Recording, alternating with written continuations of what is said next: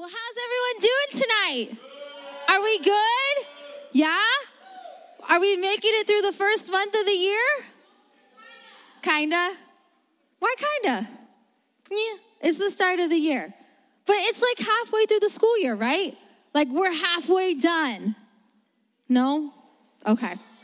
Maybe, maybe. All right, well, everyone, we are so excited for tonight. We actually have a special guest speaker with us that I'm really excited for him to share with you all tonight. Just to give some background, that this is a person that both myself and Pastor Izzy have known for a few years now from back in Missouri. Him and his wife are currently missionaries to Luxembourg. So I'm sure he'll touch on that a little bit tonight and talk about it. But I just ask that you guys give him your attention, that our ears are open to hear. Give him your best, and I just believe that he has a word for you tonight. Amen? So would you all give a big round of applause and welcome up Colin Dorsey. What is up, guys? It's so good to be here with you tonight. And like Pastor Ariel said, my name is Colin. I'm actually married. My beautiful wife, Cora, was not able to make it here tonight, but she sends her love. And before I do anything else, I just want to take a moment to honor your guys' youth pastors. Let me just tell you that, you know, as a missionary, we travel around and we go to different youth group and churches and we speak and share our story. And what's happening in this place is really significant, that the presence of the Lord is here. And that's because you have youth pastors and you have leaders in this room who pray for you and who seek the Lord, and that what's happening in this place right now is unique. And you guys have incredible youth pastors who love God, who love people, who pray for you. Oh, wow, water. Let's give a hand for all of our leaders. Come on, leaders. Leaders lead. I love that. And you guys have incredible youth pastors. You know, people can say a lot of things about Pastor Izzy, you know. People probably say he's super fun, very passionate, talks really fast. But the thing I remember most about Pastor Izzy from my time at James River, that when I first met him, I was a college student at James River College, and I had just got there. This was like eight years ago.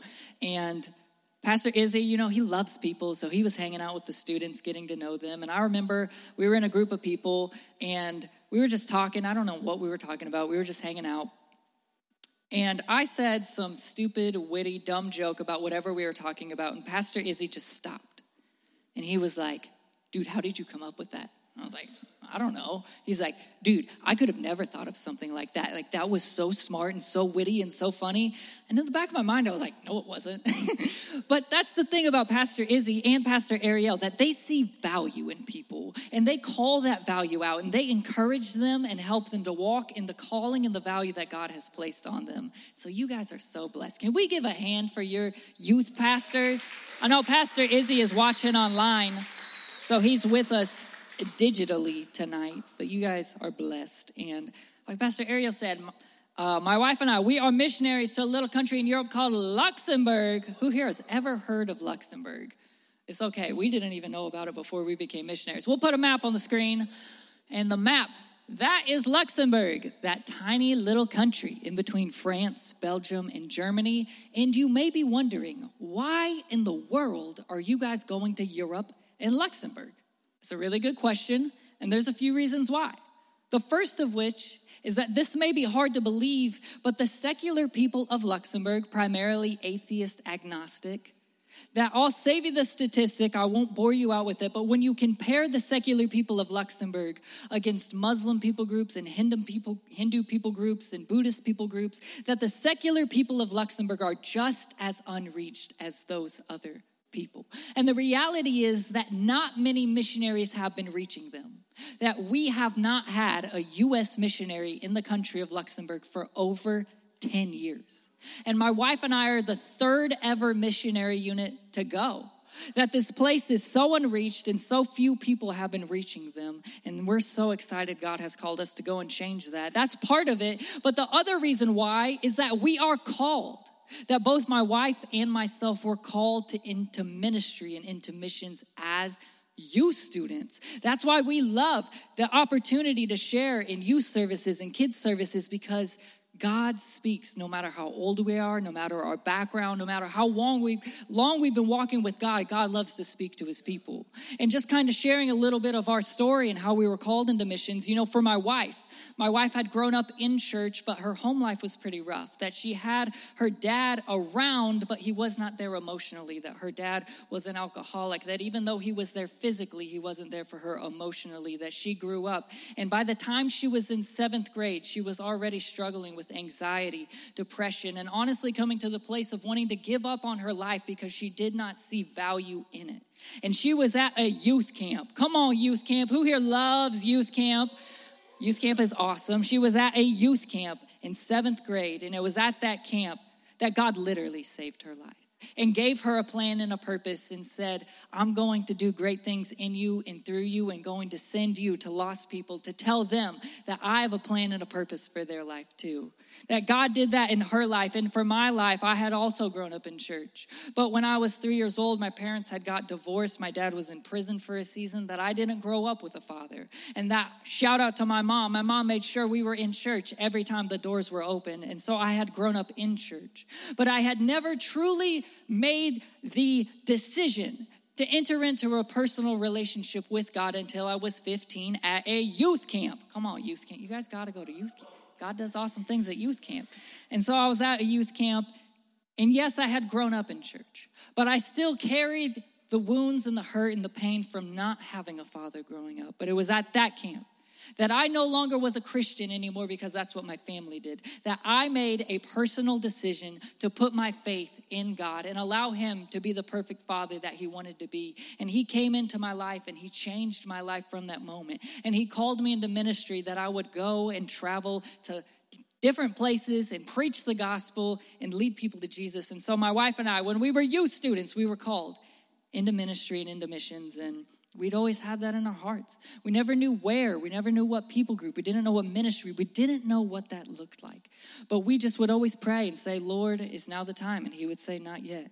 Until last year, January twenty twenty-three, we were fasting and praying, giving the year to the Lord. He says, time to go. We're like, all right, let's go. Where are we going? He's like, Europe. And we're like, why? Just kidding. We didn't say that to the Lord. But we never really had a pull to Europe, but he started drawing us into Europe. And so we just went down that road and met with our leaders over the Europe region and heard about these different opportunities and areas. And one of the places that came up was Luxembourg. And we'll put the next picture on the screen. So we were meeting with our leaders who are over Luxembourg, and they told us about a dream that they had to see a university ministry started at the University of Luxembourg. That's the University of Luxembourg. It looks awesome, very steampunk, I would say. It's an old steel mill that they like renovated into a college campus. And they shared with us how there haven't been any global workers, any missionaries in the country, and how they have this dream to see a university ministry started at the University of Luxembourg. And, you know, we had so many different meetings with different leaders hearing about different opportunities. And the one thing God kept bringing back to both my wife and myself was this picture. God called us to go to Luxembourg and to go to that university. And he spoke to us and said, you will see events just like that one day. But it won't be people coming together to listen to some mainstream band. At, I think that's a techno concert. It wouldn't be events like that. It would be thousands of students and people coming together to worship and come to know Jesus. So why are we going to Luxembourg? The people are unreached. Not many people have been reaching them. And God has called us to go. And we are so glad to give God our yes, because we know that doing what God has called us to do is the best thing that we can do with our lives. But I think that's enough about me. I want to get into the Bible tonight. Who here has a physical Bible? Let's go, Excel Youth. Physical Bibles. Come on. Don't sleep on the physical Bible. I love the Bible, so I want to get into the Bible. But before we jump into the missions tonight, you know, I want to talk, I want to get into the Word. I want to talk about missions, but I have a question. Important question. Do you want to know what it is? Who are you? It's a simple question, but it's kind of deep, right? Who are you? You know, when I say that, you may think, you know, this is my name, or this is where I live, or this is what I do. That I shared a little bit about who I am, what my name is, who my family is, what we do. But can I just tell you that how you answer the question, who are you, is so valuable. because your actions flow out of your identity. That, you know, you guys have been on a series on habits, which I'll be honest, I just found that out today. I wrote this message weeks ago, but I figured this was very fitting that God had given this message for tonight, because your actions flow out of your identity. That if you want to change your habits, then it starts with changing your identity and how you see yourself, because your actions will flow out of that. So I'm going to have this message be a bonus episode of the Habits series. How you answer the question, who are you, is so important, because you are defined by what you do. God's different. The kingdom of God is different. That you aren't defined by what you do in the kingdom of God. What you do is determined by who you are. You see, for me, I had grown up in church. I did all the right things.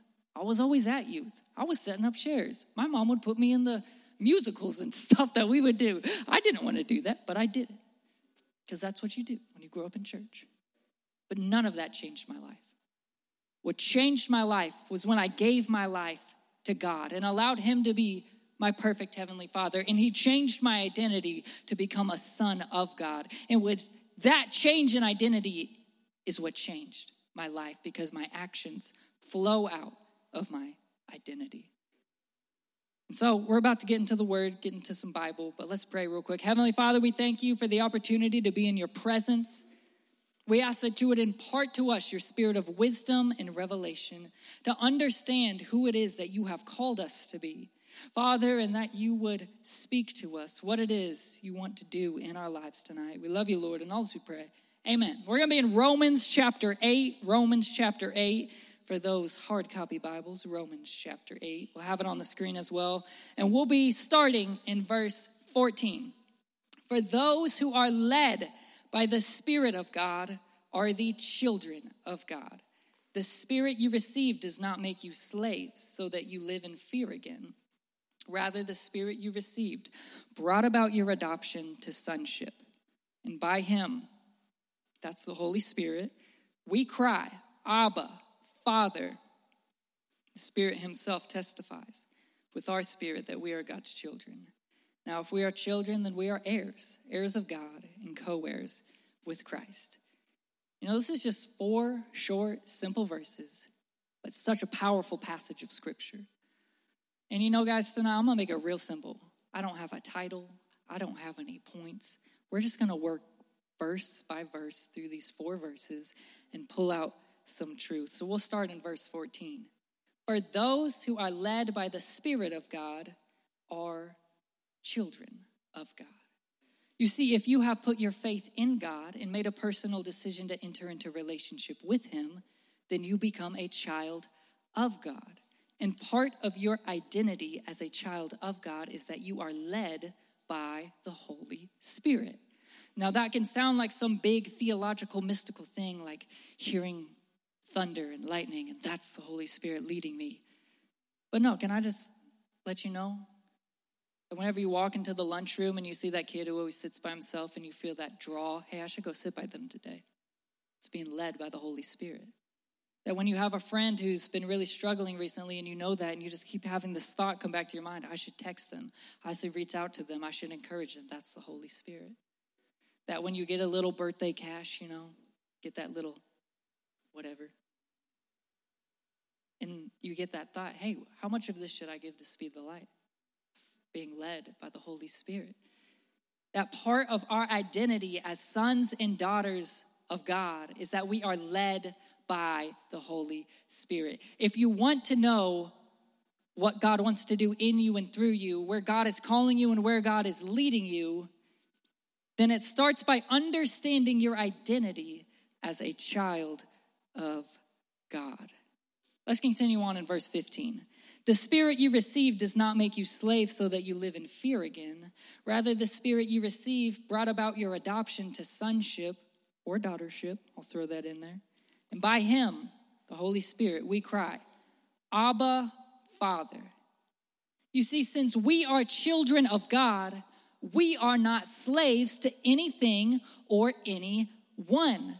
That we are not slaves to sin, fear, anxiety, depression, addiction, that through relationship with God, we are set free from all of those things. Isn't that good news? That if you are a child of God, you live in freedom?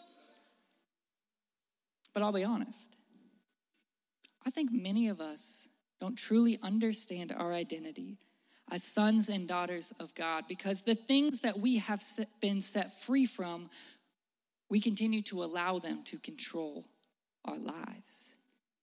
And if you truly want to understand your identity as a son or a daughter of God, then you have to live different than you did before you were saved. You have to live different than your friends who don't know the Lord. That as children of God, we live different because we have freedom, that we are not bound by those things. We have freedom from those things. So we have the opportunity to walk in that freedom. And can I just suggest to you today that if you are a child of God, do you find yourself continuing to be trapped in the cycles of depression and anxiety and addiction?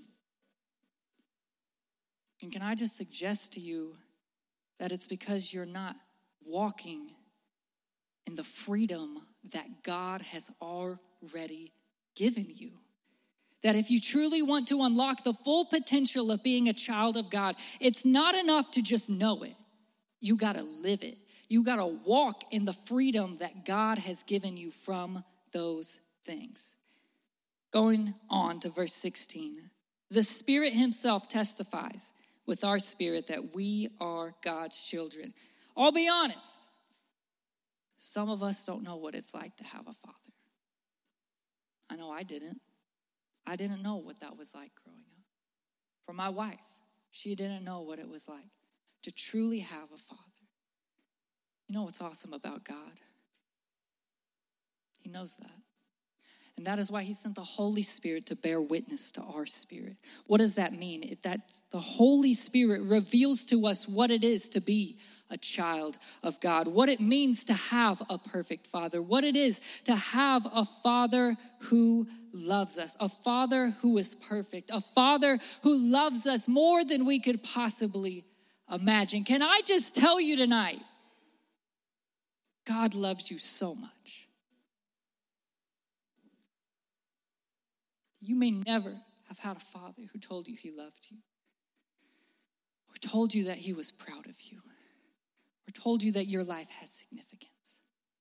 But what God is speaking to you tonight is that your life does have value, that your life does have significance, that he loves you so much more than you could possibly imagine. And if you have never made a relationship with God, a personal decision to allow him to come and be the father that you may have never had, then he would love to adopt you into his family. And every time he brings somebody into his family, he is not like, oh no, here's another one.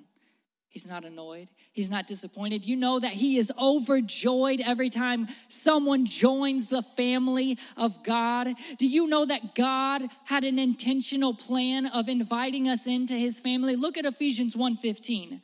God decided in advance to adopt us into his own family by bringing us in to himself through Jesus Christ.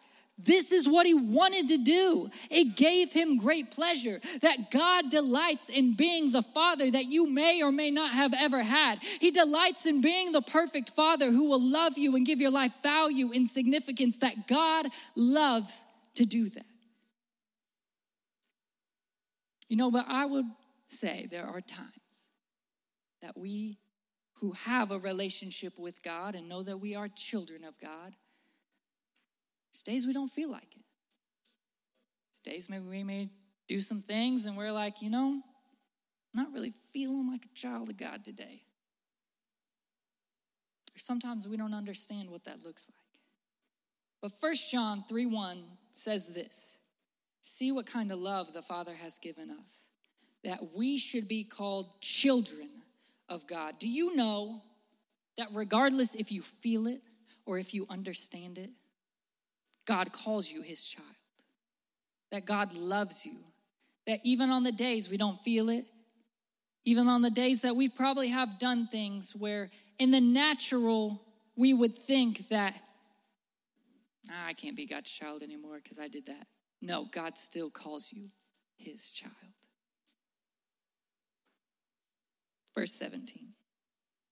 Now we are children, then we are heirs, heirs of God and co-heirs with Christ. Here's the most amazing part of this passage, guys.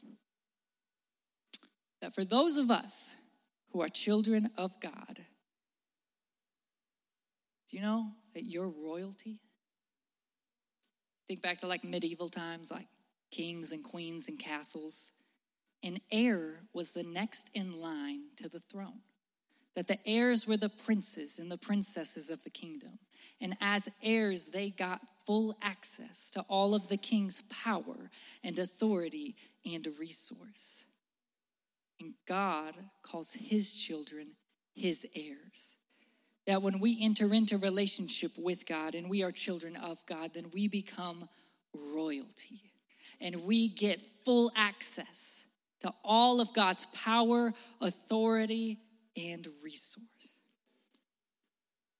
Guys, I don't know what has been spoken over you in your life. But can I just tell you right now that you're a prince. You're a princess. Your life has significance. That you are incredibly talented. That you're going to succeed in life. You're going to change the world. You're going to make history. You guys have value and significance, and God is going to do incredible things both in you and through you. Now, at this point, you may be wondering, I thought we were going to talk about missions. What does this have to do with missions, Colin? Everything. Here's the mission of God. Love God, love people. It's that simple. And that calling to the mission of God is not just for missionaries and not just for pastors. It's not just for the youth leaders. That that is for every believer. And you do not have to go to Luxembourg. That right here in Chicago, that you can love God and love people and tell people that God loves them too. That in your schools and in your neighborhoods and on your sports teams, you are able to make a massive difference in the lives of people by walking out the identity that you have as a son and a daughter of God. But can I just tell you, only way to effectively love God and love people is to truly understand how much God loves you. You know, guys, I told you I was called into missions when I was fifteen. Now, I'm going to shock you right now, but I'm actually twenty-eight. Some of you guys were like, why didn't you raise your hand for the first-time visitors? twenty-eight. And, you know, my wife and I, we're not going to Europe until next year, so I'll be twenty-nine. It's taken me fourteen years to walk in the full calling that God has placed on my life. And I think one of the reasons for that is it isn't until recently that I've truly understood what it means to be a son of God. That, you know, if I would have gone right out of high school at like seventeen, eighteen, I don't know how effective I would have been, because I don't know if I truly would have understood the identity that I had as a child of God and his love for me and how his love can change a person's life. You know, I believe in faith there's future missionaries and pastors and worship leaders and business leaders and photographers and graphic designers, people who are going to shape, shape culture in this room. I just want to tell you guys something. More important than what you are called to do is who you are called to be. And God calls you his son or his daughter. And your actions will flow out of your identity. That when you understand that you are a son or a daughter of God, then you do what a son or a daughter of God will do.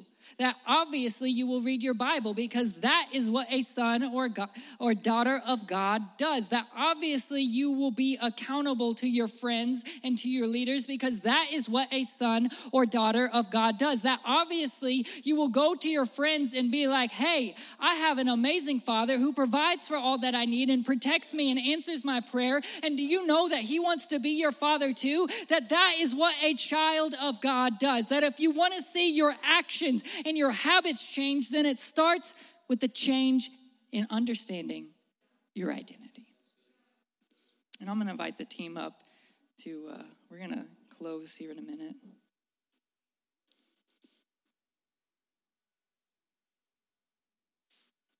You know that when it comes to being a son or a daughter of God, I think for those of us who have grown up in church, like we get it. Probably heard these verses. If you were in kids' church, you're like, yeah, I get it. I'm a child of God. You've been in youth. You've been in church. You're like, yes, we sing the song. You know, no longer a slave to sin. I am a child of God. You get it.